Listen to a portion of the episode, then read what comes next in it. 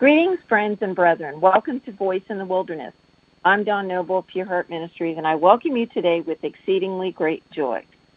Well, I hope you enjoyed that 4th of July message I had last week. Unfortunately, I did that. I did not do that message in the studio, so I forgot to introduce the music uh, for the uh, 1812 overture. So I apologize for that, but I hope that you did enjoy that song. It's a great song to hear on Independence Day. Today, we're back in the book of First Corinthians. I'm reading out of the New King James Version, and we are starting on chapter 8. What I'm going to do is I'm going to do chapter 8 and um, probably part of chapter 9. We still have a few chapters to get through. We've got to get all the way through 16. So, um, looks like we're halfway through, but these other chapters are, um, well, I want to say a couple of them are short. We should be able to get through them pretty quickly. Anyway, we're at chapter 8 of First Corinthians. Paul is writing to the Corinth church, and we'll just start with verse 1. Paul says, Now concerning things offered to idols, we know that we all have knowledge. Knowledge puffs up, but love edifies. And if anyone thinks that he knows anything, he knows nothing, yet as he ought to know. But if anyone loves God, this one is known by him. Therefore, concerning the eating of things offered to idols, we know that an idol is nothing in the world, and that there is no other God but one. For even if there are so called gods, whether in heaven or on earth, as there are many gods and many lords, yet for us there is one God, the Father, of whom are all things, and we are for him, and one Lord, Jesus Christ through whom are all things, and through whom we live. However, there is not in everyone that knowledge. For some, with consciousness of the idol, until now eat it as a thing offered to an idol, and their conscience, being weak, is defiled.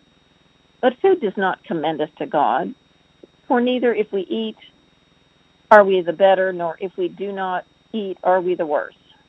But beware, lest somehow this liberty of yours become a stumbling, stumbling block to those who are weak.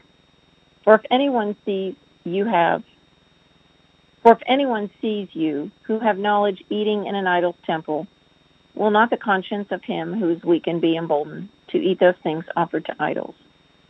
And because of your knowledge shall the weak brother perish, for whom Christ died. But when you thus sin against the brethren, and wound their weak conscience, you sin against Christ. Therefore, if food makes my brother stumble, I will never again eat meat, lest I make my brother stumble.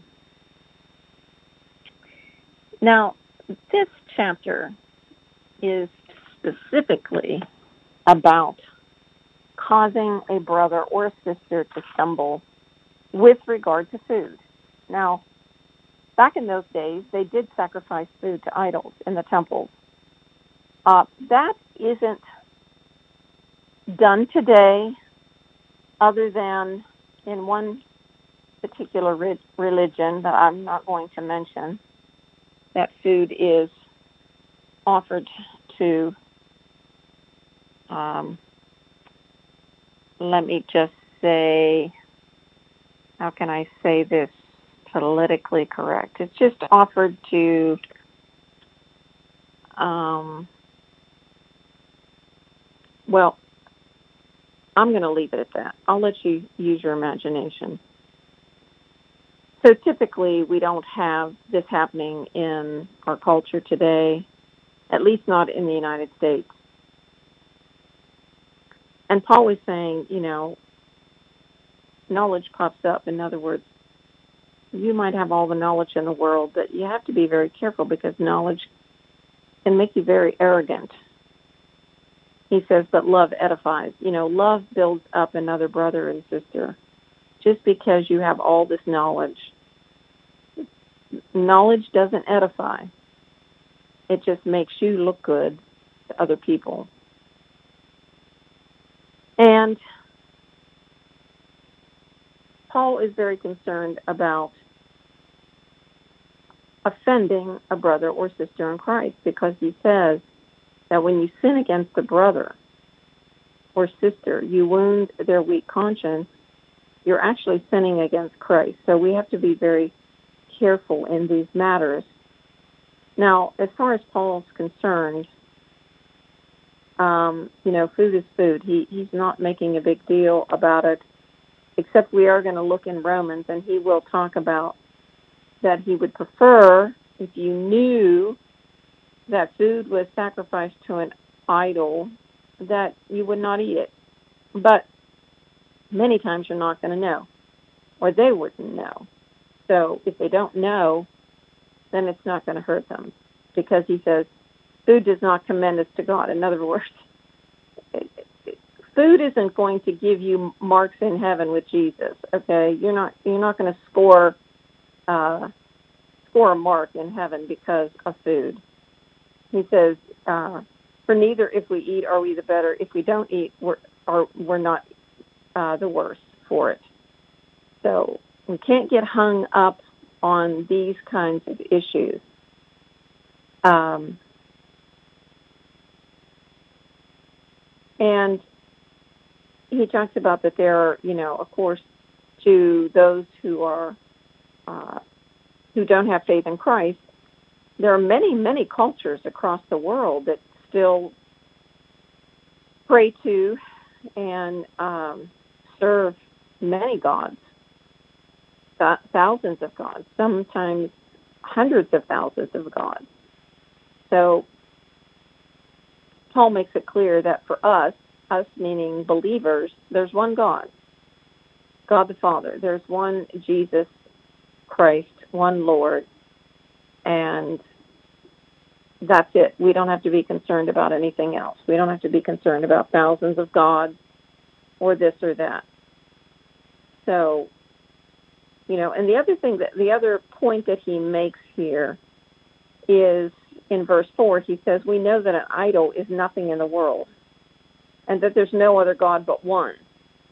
So, whether that food is sacrificed to an idol or not, um, you know, we can't get all bent out of shape about that because if there's somebody who believes now, if you come across somebody who believes that um, eating food sacrificed to an idol is is a bad thing, then for their sake, Paul is saying, don't eat the food.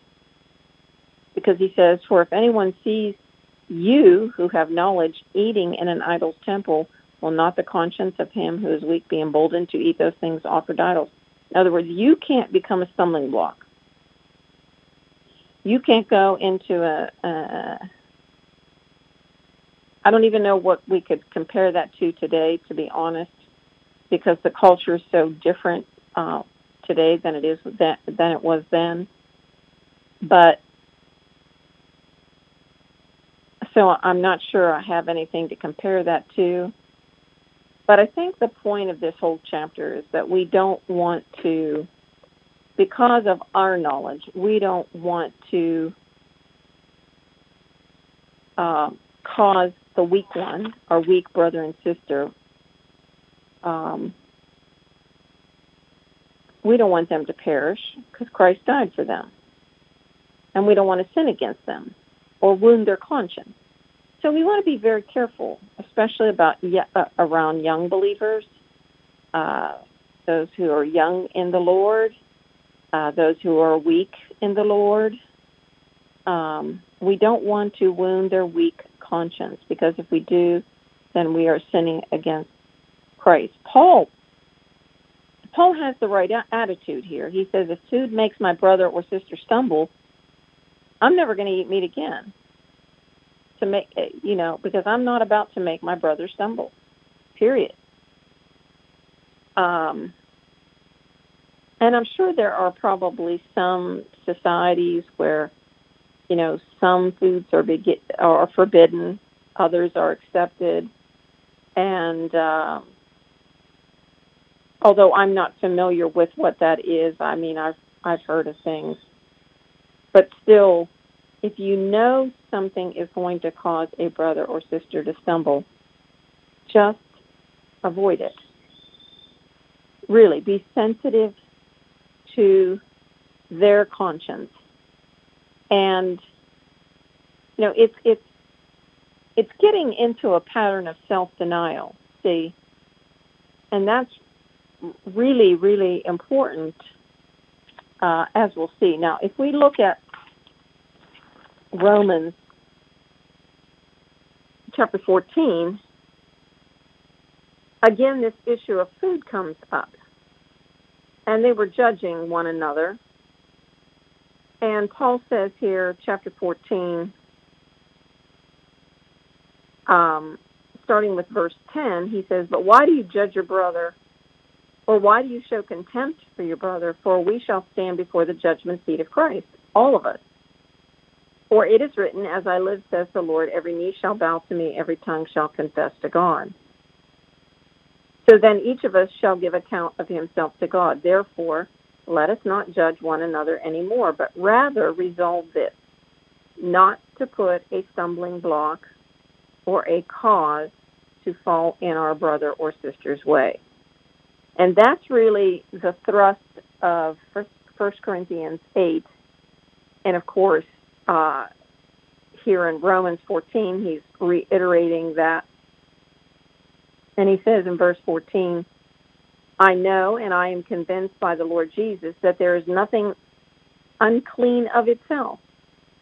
But to him who considers anything to, uncle- to be unclean, to him it's unclean.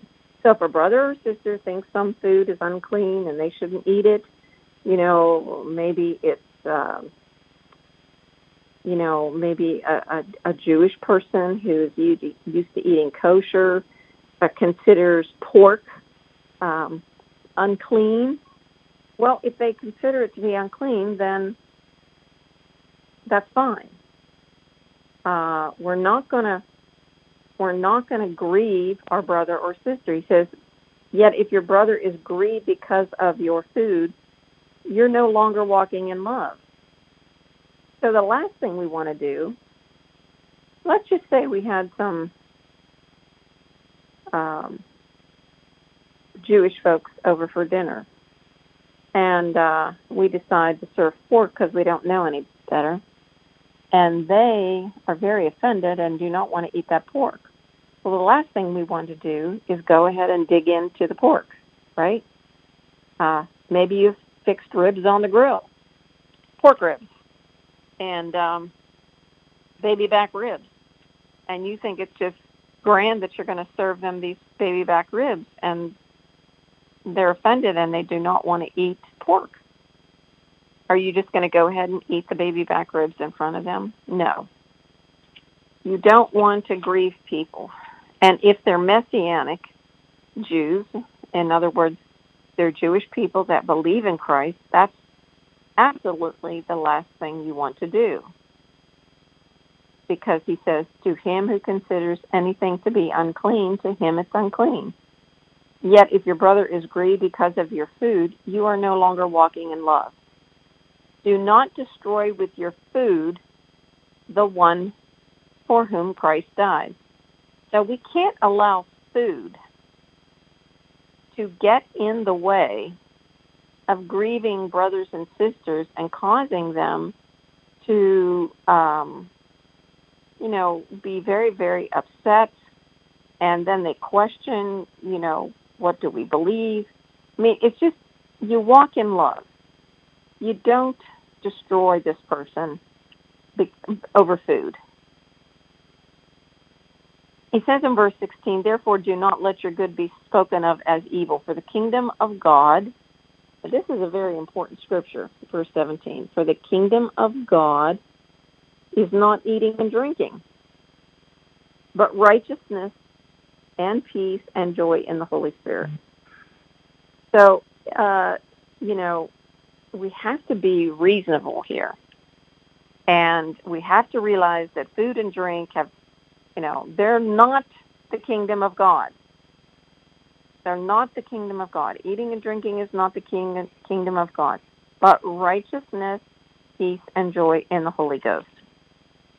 Verse 18 For he who serves Christ in these things, in these things meaning in righteousness, peace, and joy, is acceptable to God and approved by men. Therefore, Paul says, let us pursue the things which make for peace and the things by which one may edify another. Now that doesn't that just make simple sense? We we want to pursue the things that make for peace between um, our brothers and sisters in the Lord.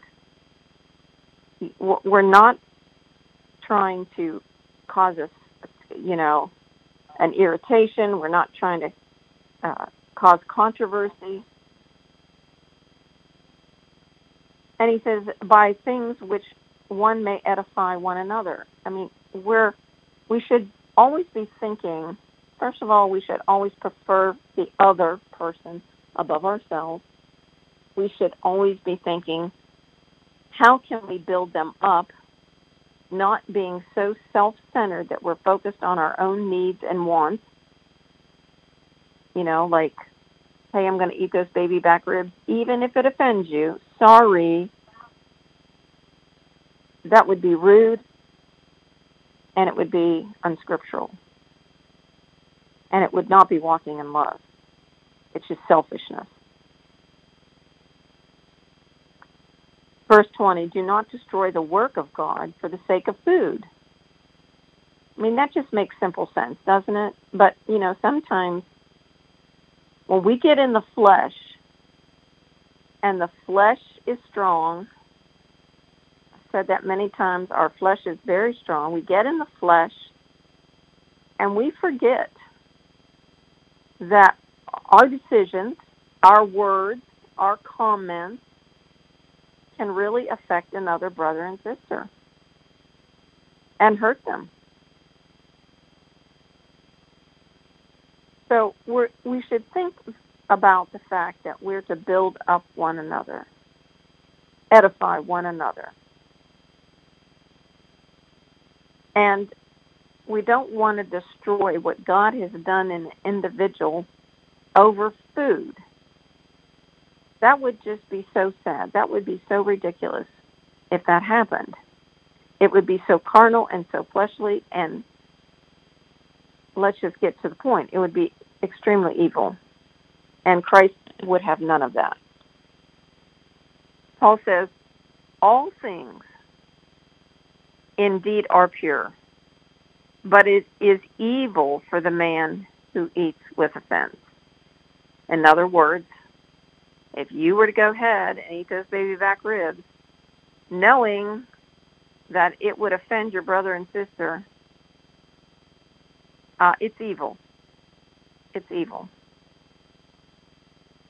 See, food can't be more important than the soul of a brother and sister in the Lord. Verse 21 it is good neither to eat meat, nor drink wine, nor do anything by which your brother stumbles, or is offended, or is made weak. So, again, you know, now we can get into the issue when it says here it's good neither to eat meat nor drink wine. You know, there's this big controversy in the church today. Is it okay to drink wine? Personally, I don't drink any alcohol. Zero. That's a personal conviction. I'm not going to judge other Christians who drink wine. Um, for me, it doesn't work. Okay? And I want to be very careful not to cause another brother or sister to stumble who has broken that addiction of alcohol come out of that, I don't want to offend them.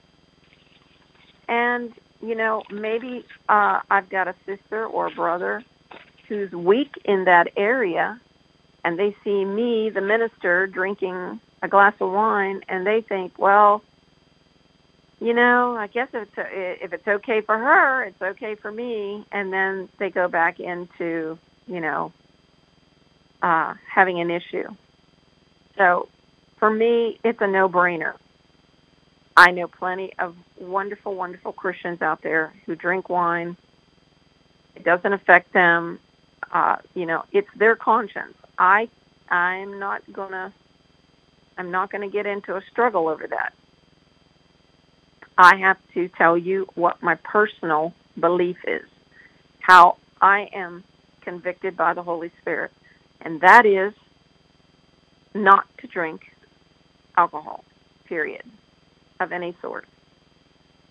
And I can be, I mean, I'll be frankly honest with you. I've had, I've tried to drink uh, a couple sips of wine, and it just, it just makes my head funny.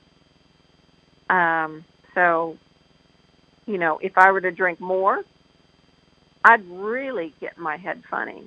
And then, you know, I want to be clear at all times. I'm not, I don't, you know, I don't want to give the enemy one inch. I don't want to give him an advantage over me. I don't want my mind to be uh, unclear because of alcohol. Because, well, I mean, what's the point? I, you know, I guess for me, it's what's the point? Why drink it? So, um, and and and I truly believe, you know, the story of the wedding of Cana.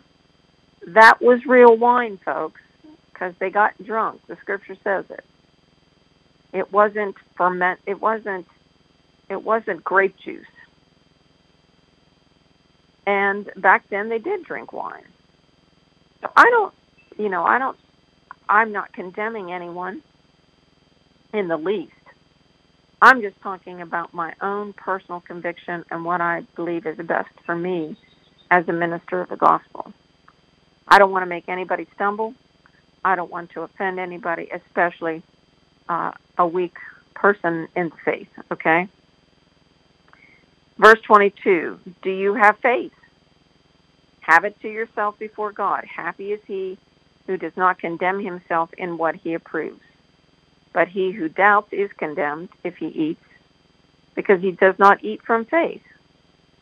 For whatever is not from faith is sin. So you know, um, if you feel that it's okay to eat, um, again, I, I, I'm not sure I can even come up with a situation similar, but nevertheless, um, I think we have to just be very careful and not um, not cause anyone to stumble in any way, especially with food and drink. So I hope that makes sense to you. I'm turning back to 1 Corinthians chapter 8. Um, you know, Paul really is talking about our conscience. And, you know, again, food is not the end all be all, for goodness sakes. Because he says food does not commend us to God. Whether we eat, you know, neither if we eat are we better, or if we don't eat are we the worse. So it's not a matter of that. And we just have to kind of get over that. And the last thing we want to do is um, cause a brother or a sister who is weak in the faith um, to perish for whom Christ died. You know, he, he's very strong about that. Because he said in verse 12 of uh, 1 Corinthians 8, but when you thus sin against the brethren, when you sin against the brethren and wound their weak conscience, you sin against Christ. I mean, that should be enough to say, hey, it's not that important, right? Okay. Let's start with verse, excuse me, let's start with chapter 9. Am I not an apostle? Am I not free? Have I not seen Jesus Christ our Lord? Are you not my work in the Lord? If I am not an apostle to others, yet doubtless I am to you, for you are the seal of my apostleship in the Lord. And he's just telling those in Corinth, you know, hey, um, you people right here, this church of Corinth, you're the seal of my apostleship in the Lord. And then he says in verse 3 My defense to those who examine me is this Do we have no right to eat and drink? Do we have no right to take along a believing wife, as do all also the other apostles, the brothers of the Lord, and Cephas? Or is it only Barnabas and I who have no right to refrain from working? Whoever goes who ever goes to war at his own expense? Who plants a vineyard and doesn't eat the fruit of it? Who tends a flock and does not drink the milk of the flock? Do I say these things as a mere man? Or does not the law say the same also? For it is written in the law of Moses, You shall not muzzle an ox while it treads out the grain. Is it ox? Is it oxen God is concerned about? Or does he say it altogether for our sakes? For our sakes, no doubt that it is written that he who plows should plow in hope, and he who threshes in hope should be a partaker of his hope. If we've sown spiritual things for you, is it a great thing if we reap your material things? If others are partakers of this right over you, are we not even more? Nevertheless, we have not used this right, but endure all things lest we hinder the gospel of Christ what Paul's talking about here is, and he doesn't make it real clear. You know, what he's saying is, look, if we're ministering the gospel, obviously we should be receiving some type of compensation for this. And um, that's why he uses, you know, do you plant a vineyard and not expect to eat the fruit of it? So he's just saying, look, you know, this is what we do. We preach the gospel. And, you know, uh, there should be compensation for that. You don't just let a person, you know, he's preaching, he's giving up his time, his what he's called to do. Um, he, he says here from the book of Moses, you shall not muzzle an ox while it treads out the grain. I mean, how crazy is that? You've got an ox who's doing the work, and you're going to put a muzzle on them? That doesn't even make sense. He says, We've sown spiritual things for you. Is it a great thing if we reap your material things? I mean, that's true. And even though he makes that case, he says, Nevertheless, we have not used this right, but endure all things lest we hinder the gospel of Christ. And then verse 13 says, Do you not know that those who minister the holy things eat of the things of the temple, and those who serve at the altar partake of the things of the offering? What he's telling you there is that the priests in the temple, they are doing ministry in the temple. They're eating of the best of the best. They're partaking of the offerings of the altar. I mean, that's that's to be expected. It's almost foolish. I mean, they have no other income. They have no other way to live. So, um, he says in verse 14, even so, the Lord has commanded that those who preach the gospel should live from the gospel. So he's just telling them in a very nice way look, we are, so to speak, treading out the grain. We are the ones going from here to there, yonder and thither, and we're the one preaching the gospel. Uh, we're the one doing this work and there should be some compensation for it. We should be paid for it. But even if you don't, he says he's not going to hinder the gospel of Christ. Even he will endure all things. He says, But I have used none of these things. Verse 15, nor have I written these things that it should be done so to me. For it would be better for me to die than, than that anyone should make my boasting void. For if I preach the gospel, I have nothing to boast of, for necessity is laid upon me. Yes, woe is me if I do not preach the gospel.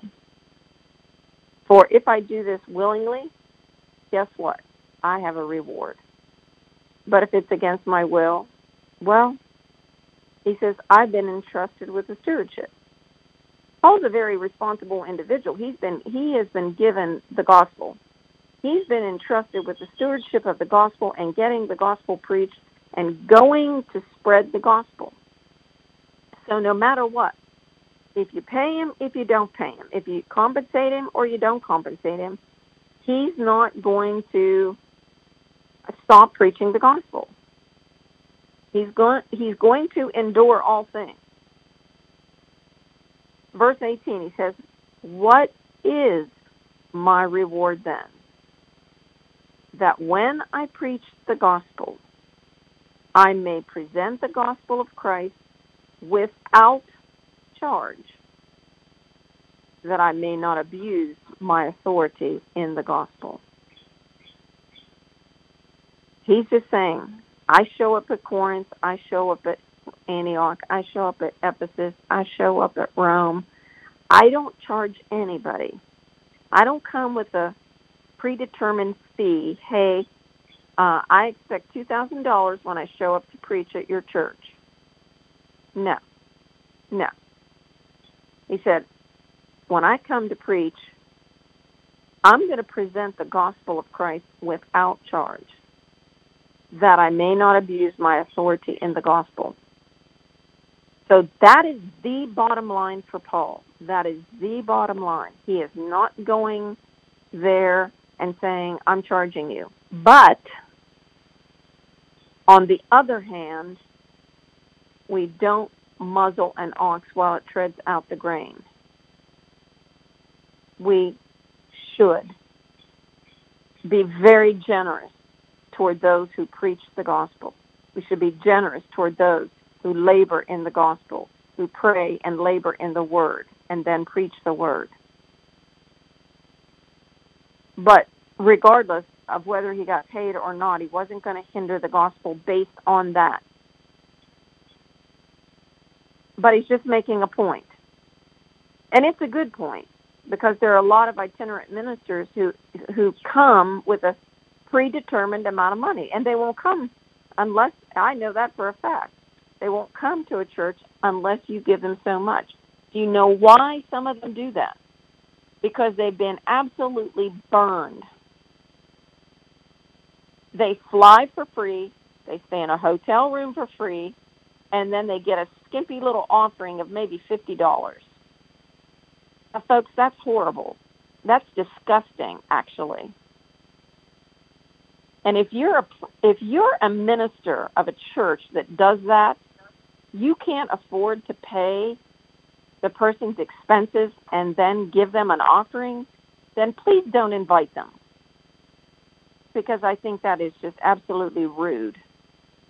I think it's absolutely rude. Now, whenever I go out to preach, I never have any predetermined amount. If you give me something, great. If you don't, that's on you. But I'm going to preach the gospel nevertheless. That's how it is. Because God will provide for me. But I think that's what Paul's trying to get across here, okay? And so I'm just trying to make that point clear. Well, I'm looking forward to being with you next week. This is Dawn Noble of Pure Heart Ministries. You can go to www.pureheart.today and listen to this podcast again. With that, I say shalom, shalom, peace be unto you.